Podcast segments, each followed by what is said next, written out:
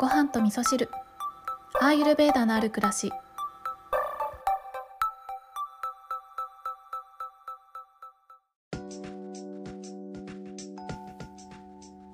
こんにちは土井京子です、えー今日は水曜日なのでシャーラ FM が公開となっております。でシャーラ FM の方は先週に引き続きえっ、と、ベチバーの栽培をされている片山恵里さんと、えーお話をさせていただいているんですけど、今回は私とエリさんとでの対談をお届けしておりまして、えっ、と、ベチバーっていうハーブについてね、特に詳しくお話を掘り下げてお伺いしたんですけれども、あの、先週のね、シャーラ FM 聞いてくださった方はわかると思うんですけど、マリリン・モンローのね、愛用していた香水で知られるシャネルの5番のベースになっているのがベチバーだということで、えーとってもね、香りもいいんですけど、それ以上にですね、ものすごい、あの、懐の深いハーブなんだなっていうことがね、今回の対談で分かったので、えーご興味のある方はぜひそちらも聞いていただけたらと思います。はい。で、今日はね、何の話しようかなと、えー考えていたんですが、あの、体調ね、だいぶ良くなってきました。もう本当におかげさまなんですけど、あの、なんかね、感染者の方、コロナ感染者の方ね、またちょっと増えてるなんてニュースでやってましたけど、そう、私が実際ね、感染してみてすごい思うのが、感染者が増えてるっていうところも、まあ、ポイントだとは思うんですけど、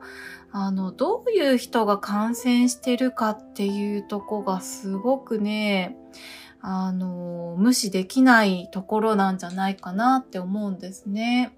というのは、実際にね、あの、コロナに感染してみると、なんかよくオミクロン株は、あの、重症にならないから風邪みたいなものだって言ってる方もいらっしゃるんですけど、あの、実際はね、風邪とはやっぱりちょっと違うんですよね。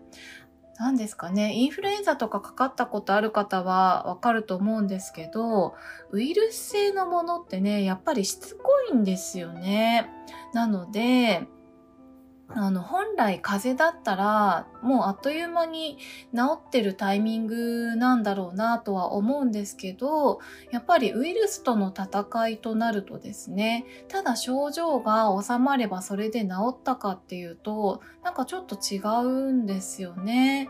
で、やっぱりね、ウイルスが体の中にまだいて戦ってる間っていうのは、体の中の変化がね、あのすごくスピーディーなんですよね。急に変わるんですよ、体調が。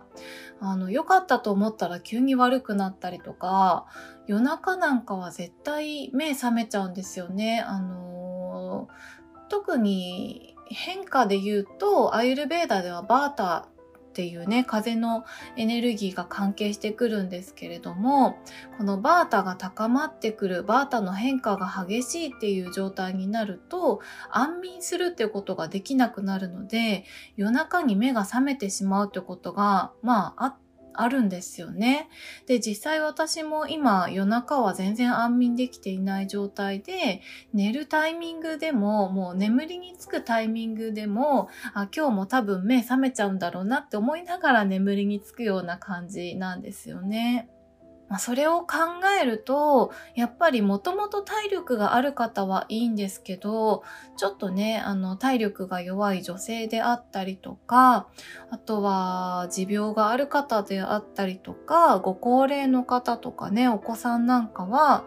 ちょっと心配だなというふうに思いますね。なんかそのコロナの症状に耐えられたとしても、そのコロナとの戦いを戦い続けるっていうことの体力っていうのがすごい必要なんじゃないかなと思うので、ぜひ皆さんね、あのコロナに感染するしないっていうのは、なんかもう運みたいなとこもあったりすると思うので、感染した時に耐えられる体力を蓄えておくってすごい大事ななことだなっていうふうに実際にね、感染してみて思ったので、普段から睡眠をしっかりとっておくとか、えー、食生活もね、無理な食生活をしないとかね、えー、自分に合った適量を食べるとか、そういったことをしながら、ああとは運動ですね。やっぱり運動してると、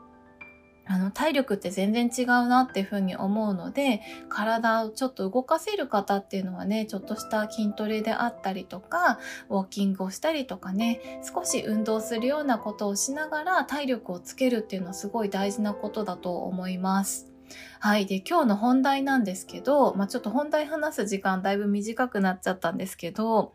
あの、フェンネルシードの話を今日したかったんですよ。えー、昨日の夜なんですけど、あの、急にお腹がすっごい痛くなって、これ原因を考えてみると多分、まあ、さっきも言ったようにねバータの高まりだなっていうことが分かったんですね。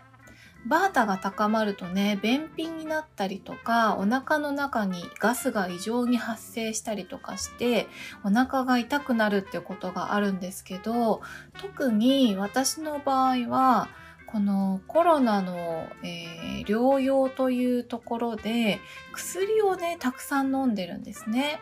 でアーユルベーダではこの人工的なお薬を飲むっていうこと自体バータを高めることにつながるという考え方があるので普段飲まないような量のお薬っていうのをもう常に摂取している状態っていうところもあったので、まあ、それでねバータ高まってお腹痛くなったのかなというふうに原因としてはそういうふうに考えてるんですけどもうとにかく痛かったんですよ。夜寝寝てからだったかな？寝ててお腹痛くて起きたんですね。夜中の多分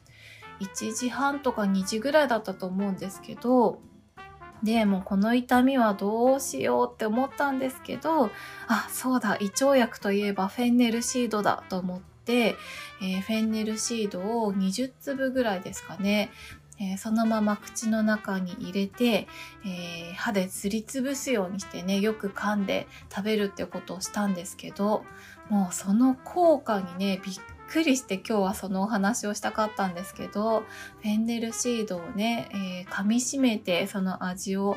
えー、味わいながら食べたっていうもうその即ですね直後に痛みがねスーッと引いていったんですよね。だからこのフェンネルシード胃腸薬っていうのは本当にね効き目がすごいあるなってことを感じました。で多分この効き目としてはね中に入ってる成分もそうなんですけどあのアーユルベーダではね味から感じる効果っていうのもすごく重要視されているところなので、えー、味わいながらねよく噛んで食べたっていうのも、えー、効果が感じられたっていうことに直結してるんだろうなというふうにね今回この腹痛が収まったということでフェンネルシードの効果をね改改めて感じておりました。